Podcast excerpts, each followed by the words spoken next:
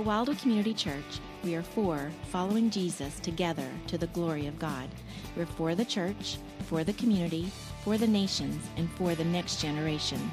To contact us or for more information, see our website at wildwoodchurch.org. Well, if you have been at Wildwood the last, um, you know, several weeks, you know that we've been walking through a series called The Whys of Worship.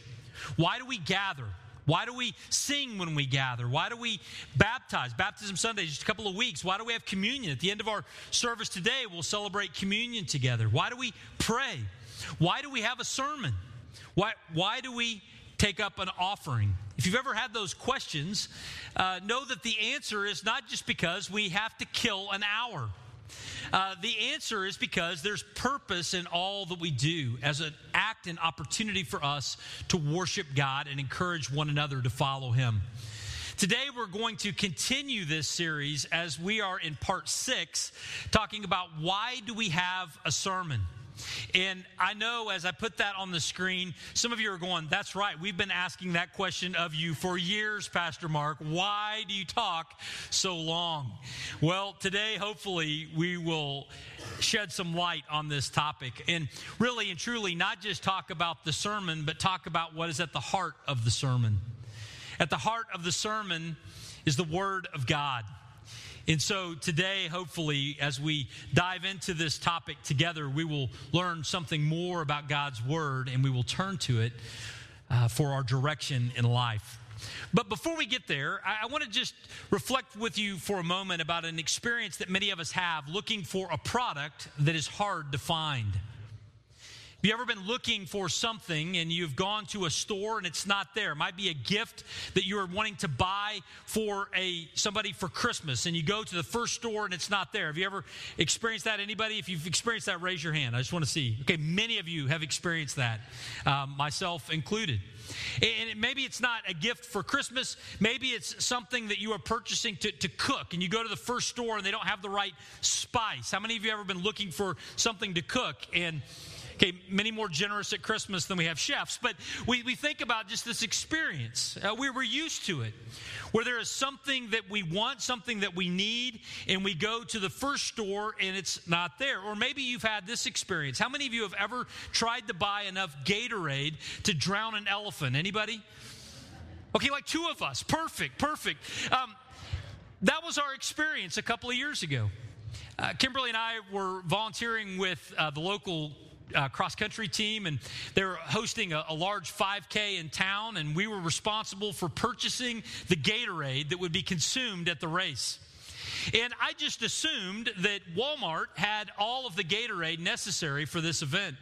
And so we don't go to buy the Gatorade until just a couple of days before the event. And when we walked in the West Side Walmart, we realized that there was not enough Gatorade on the shelves. So what did we do? Come on, 945. What do you do when you go to the Walmart on the west side? If there's not enough Gatorade, you go to the Walmart on the east side. So we came to the Walmart on the east side, and it wasn't there either. And so we went to the Walmart on the south side. Wow, we have a lot of Walmarts. And we went and we looked there, and we went to Neighborhood Market, and we went to Target, and we went to Crest. And ultimately, we found enough of the magic powder uh, to provide for the event. But we are used to this experience. When we can't find what we need in one location, we often just move on to the next. But what happens if we are looking for something that is only found in one place? And what happens if we're looking for something in the wrong place? I mean, what if you're looking for auto parts at Saks Fifth Avenue? You will never, ever find it. Friends, I share this story with you because when it comes to what we need most in life direction, hope, life, salvation, peace we spend a lot of our lives looking for it in many different places. But there's only one place that we can find true life, and that is in Jesus Christ. And we learn about Jesus Christ through the Word of God. Today, when we talk about why do we have a sermon? We have a sermon because we believe there's only one place where we can find what we need for life, and that is in God's Word. And we're going to see this as we look at John chapter 6, verses 66 through 69. So if you got a Bible, take it there and turn to John chapter 6, beginning in verse 66. Jesus here is interacting with a crowd as well as with the 12 disciples, and this is how it goes. After this, many of Jesus' disciples turned back and no longer walked with him. So Jesus said to the twelve, Do you want to go away as well? And Simon Peter answered him, Lord, to whom shall we go? You have the words of eternal life. And we have believed and have come to know that you are the Holy One of God. Now, friends, in these few verses, we see something about the unique and life giving power of the Word of God. And I want us to unpack it in a, in a, couple of different movements today as we answer the question why do we have a sermon? Why do we take so much time to read and study and apply God's Word? Hopefully, after our time today, we'll have a greater understanding of that. So, the first thing I want us to see is this I want us to see the light producing purpose of the Holy Scriptures. The light producing purpose of the Holy Scriptures. Now, we see this unpack in, in John 6. But in order to really understand John 6, the verses I just read, we need to look at the context because at the beginning of John 6 66, it says, after this. Well, after what? Well, in order to understand that, we need to look back to the beginning of chapter 6. So if you got a Bible, look back to the beginning of John chapter 6. And right above John 6 1, in my Bible, there's a little heading. There may be one in yours as well. In the ESV Bible, it says right above John 6 1, what? Does make see it? Want to say it out loud? Yeah, Jesus feeds the 5,000. That's what it says. Now, this was an amazing event. 5,000 only described the number of men who were fed. There were more when you include the women and the children. We're talking about a, a Lloyd Noble full on Bedlam weekend kind of a day. And Jesus fed all of them with just a few fish and loaves. It was a remarkable miracle. And the people were highly impressed. How impressed were they? Well, it says when the people saw the sign that Jesus had done, this is in verse 14. When they saw the sign that he had done, when they saw that he had fed them, they said, This indeed is the prophet who has come into the world. Hey, God's doing something. That's what they said. But then they continue and they're perceiving then that they were about to come and to take him by force and make him king. Jesus withdrew again to the mountain by himself. What does it mean that they were going to come by force and make him king? I don't know. But it was not God's plan. But what we see here is kind of the height of Jesus' popularity. He had just done something that everybody liked. They got to eat a meal, and they were happy. And because they were happy, Jesus' popularity was off the charts. I might say it this way this is D Now Jesus. This is Jesus at a Disciple Now weekend where our middle school and high school students have been leaning in towards the person of Christ. He's so attractive this weekend, isn't he? It's encouraging. We're talking about how he loves us, how he cares for us. This is the God loves us. Jesus. This is our baptism day, Jesus. This is church camp, Jesus. This is the, the mountaintop high, Jesus. He's at the height of his popularity. And he's at the height of his popularity because he had just given them something to eat. And so, Jesus' disciples and Jesus moved to the other side of the lake. Now, how did Jesus get to the other side of the lake? He walked on water. That's a whole nother sermon, but it was really cool. So Jesus ends up with the disciples on the other side of the lake, and the crowd meets him there. And the crowd is like, hey, you got any more of that food? That's kind of a paraphrase, but that's that's what they were saying.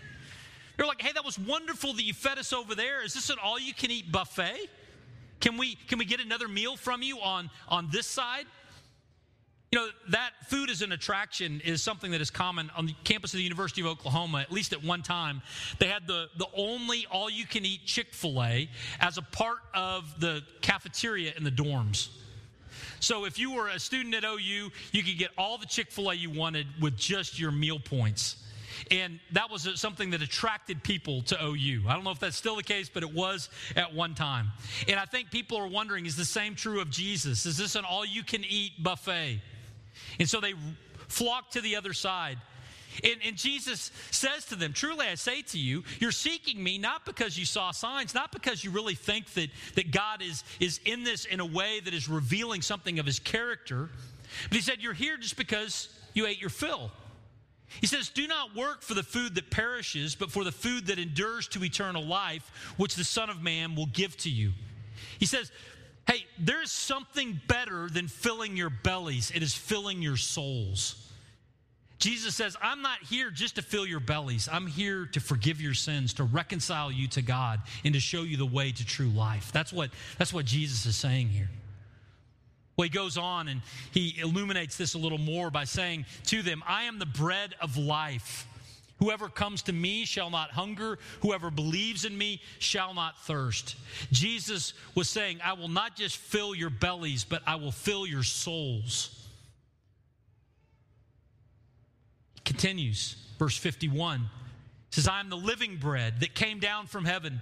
If anyone eats of this bread, he will live forever. And the bread that I will give for the life of the world is my flesh.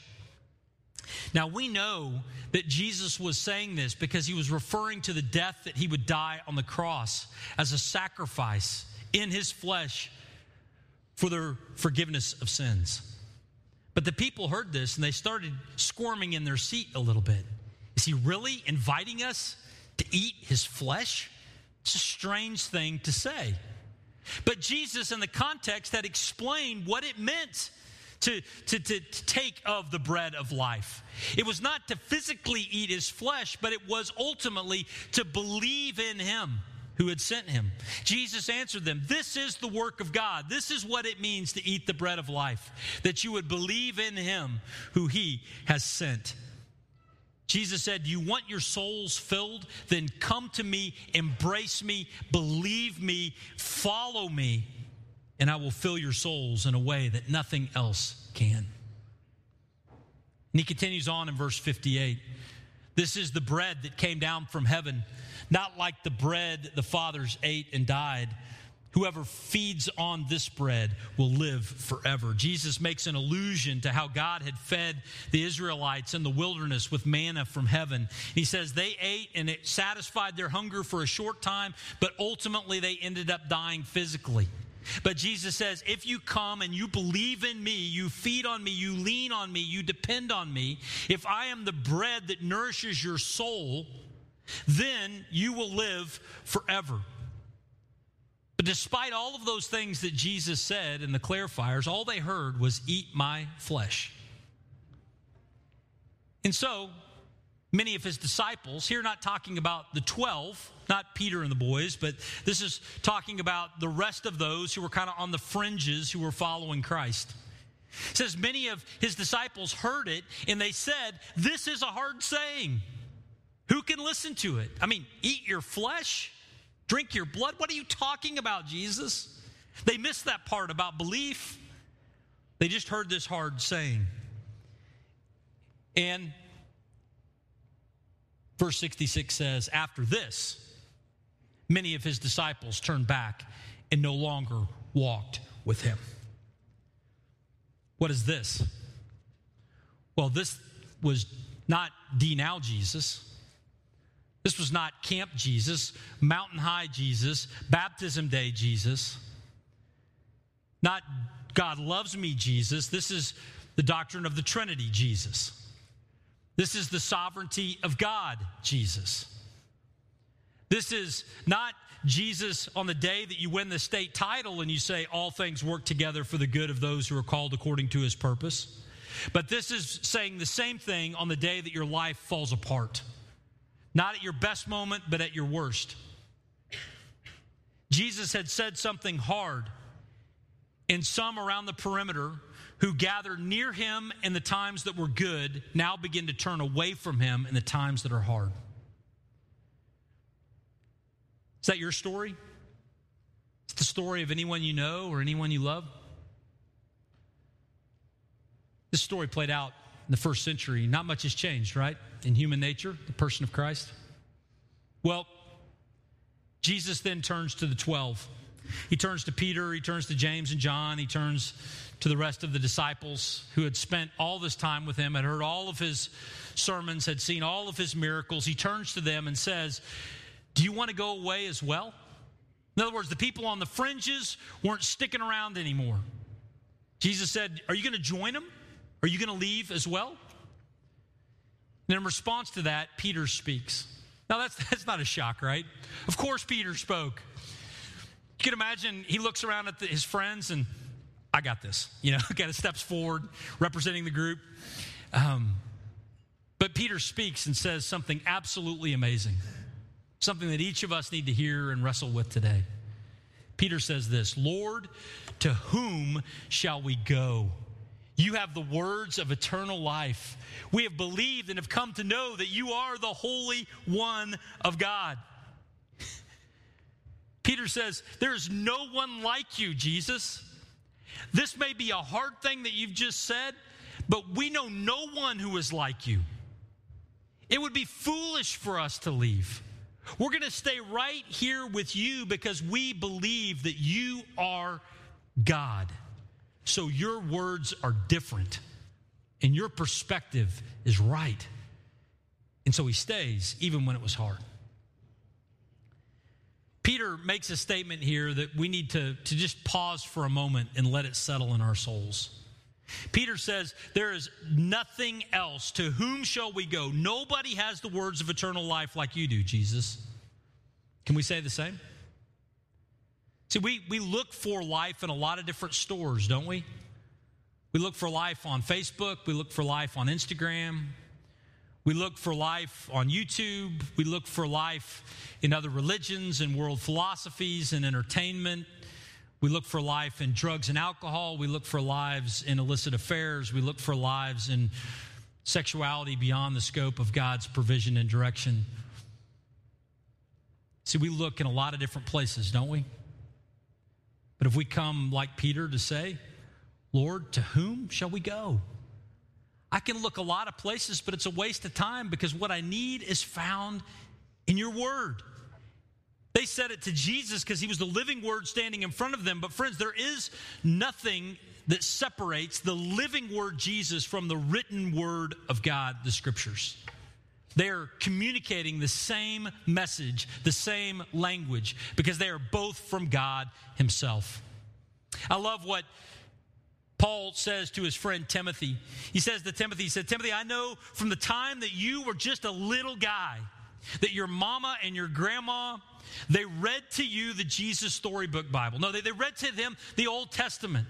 They read to him the scriptures. And those scriptures made Timothy wise for salvation. They produced light in his life so that he would know the way to true life. And Paul says, There is nothing like that, Timothy. There's nothing like it. It has made you wise unto salvation through faith in Christ. All of the scriptures, like a giant arrow pointing us to faith in Christ. The light producing purpose of the Holy Scriptures. Not only does he say that, but Paul continues and says that this scripture is so powerful because it came from God. It is God breathed.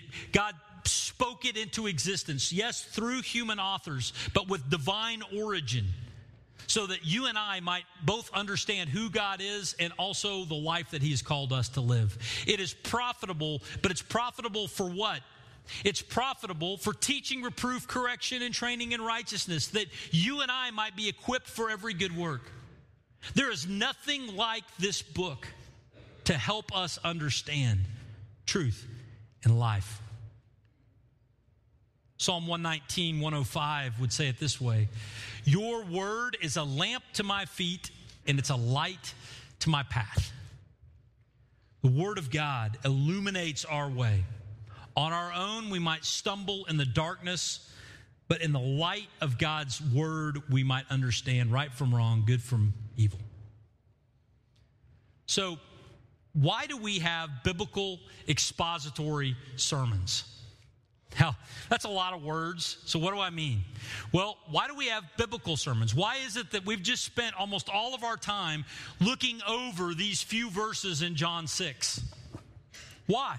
Why the Bible? And then why do we exposit them? Why do we take time to not just read them, but to try to really understand them, to dive deep and try to make sense of them? And why do we do that in 35 minutes every weekend? Well, friends, we, we do that in part because we believe that God's word is better than ours. Friends, you don't need to show up at 945 to hear me. You don't. My, my perspective, my take, my angle, my words, my weird analogies about Gatorade, all of that is, is worth the price of admission, which is nothing. You walked in here free today. But, friends, when we open God's Word and we read it, oh my word, there's nothing like it. This is the truth. So, why do we spend the majority of the time in our messages reading and explaining the scripture? Because we believe that God's Word is just better. It's what is worth our time, it's what we need. We're not going to go shop at any other stores, we're going to come right here. Second thing, we believe God's Word is meant to be read, studied, believed, and applied. We believe it. God's word is not just something to pass before our eyes. It's not just something for us to check the box and say we read it. It's something for us to, to read, to process, to believe, and then to obey.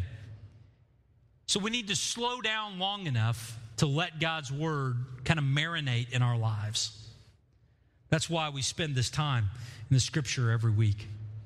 And we believe God's word lights our path. We believe it lights our path.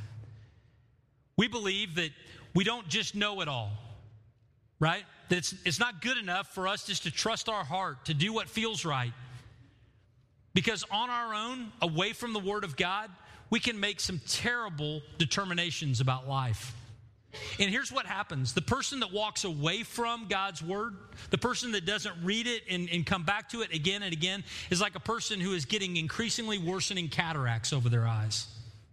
At one time they could see, but over time, the more time we spend away from God's word, the darker and dimmer our world becomes until ultimately we end up falling flat on our faces, tripping over an obstacle we otherwise would have seen. So we come back to God's word regularly, daily to allow it to pour over us and to transform our minds so that we might understand and discern right from wrong. Friends, where else can we go? Where else can we go? The answer is nowhere else. So we come and we open God's Word and we read and study it together. This is the light producing purpose of the Holy Scripture. But there's a second thing I want us to see, and that's going to take us outside of John 6. We'll, we'll touch a little bit in John 6 here, but I want to look at the rest of the, of the scripture for a moment and, and think about another important reality that honestly, without this second reality, I don't know that I would have the confidence I have when I stand up here and preach. And that is this the life transforming power of the Holy Spirit the life transforming power of the Holy Spirit. See, I, I, believe that if you have trusted in Christ, then the Holy Spirit resides in your hearts. And if the Spirit resides in your hearts, you have a, a hope to not just hear these words, but to live them out in your daily lives. And this is such an important thing for us to remember.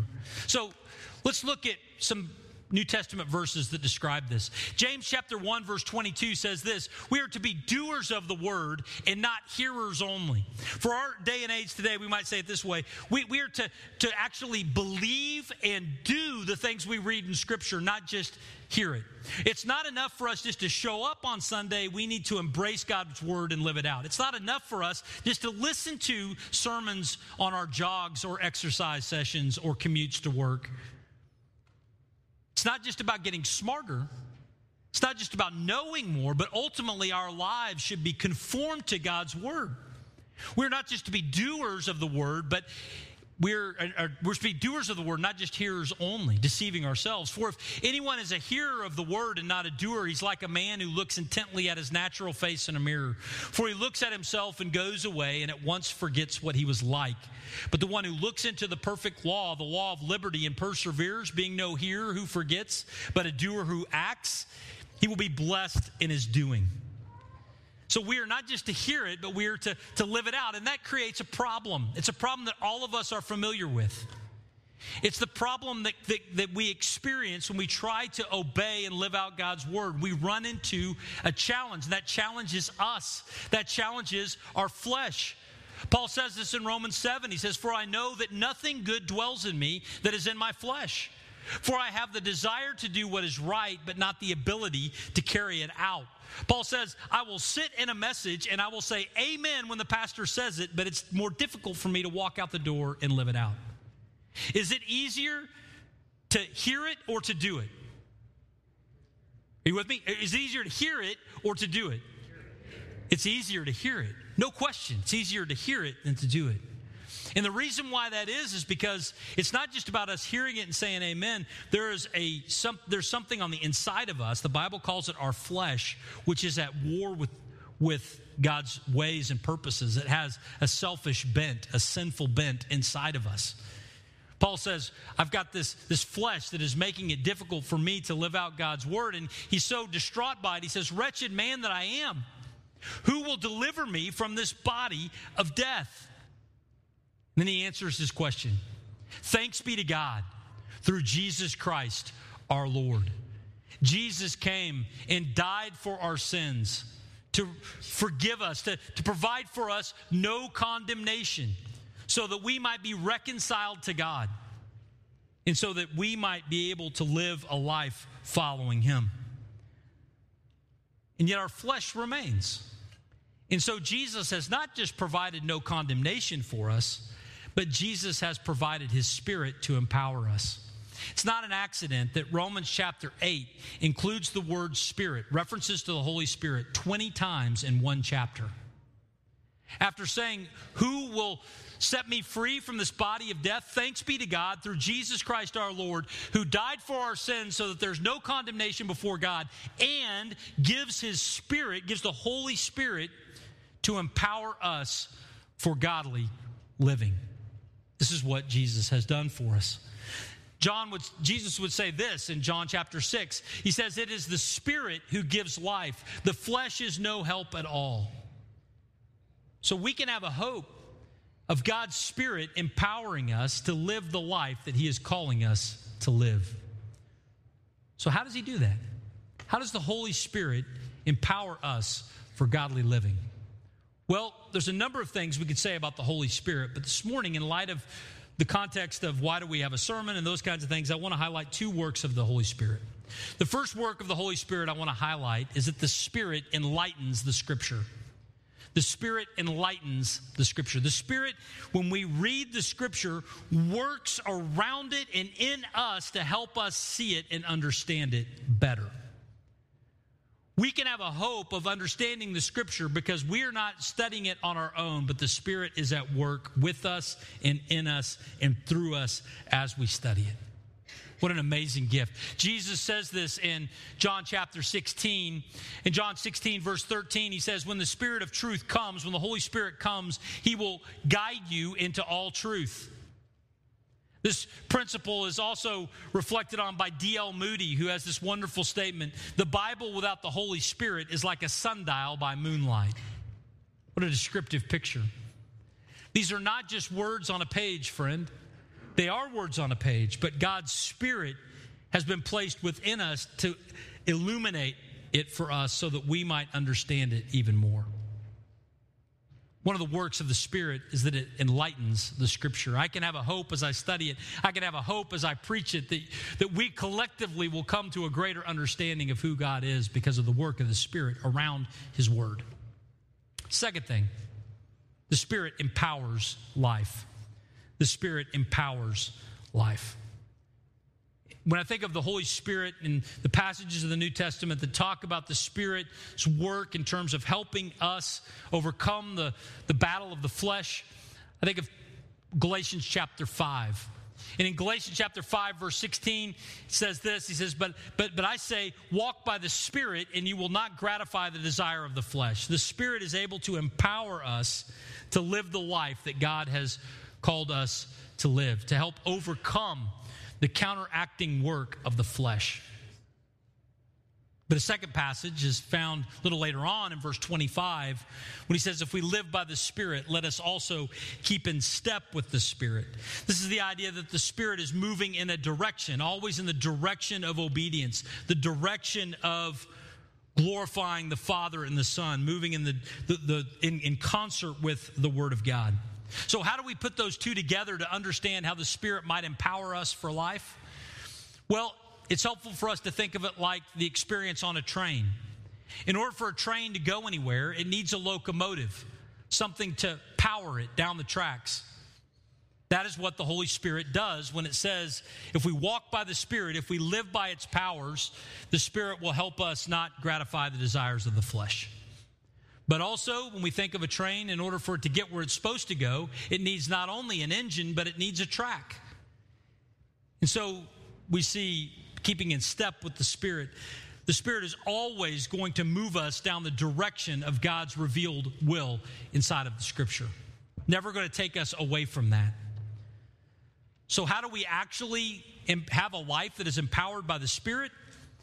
Well, it means that we are trusting in God moment by moment, that He has power to help us take the right step living in dependence upon Him, and then taking steps of obedience consistent with the direction He's called us to in His Word. The Spirit enlightens the Scripture, and the Spirit empowers life.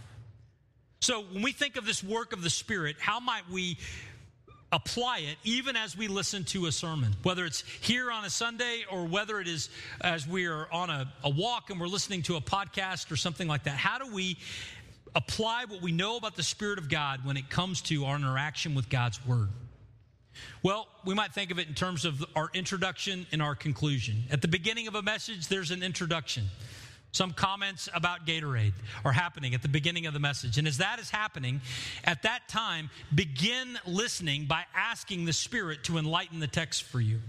If the Spirit of truth has come, and it has, we say, Holy Spirit, may you help me understand this passage better today.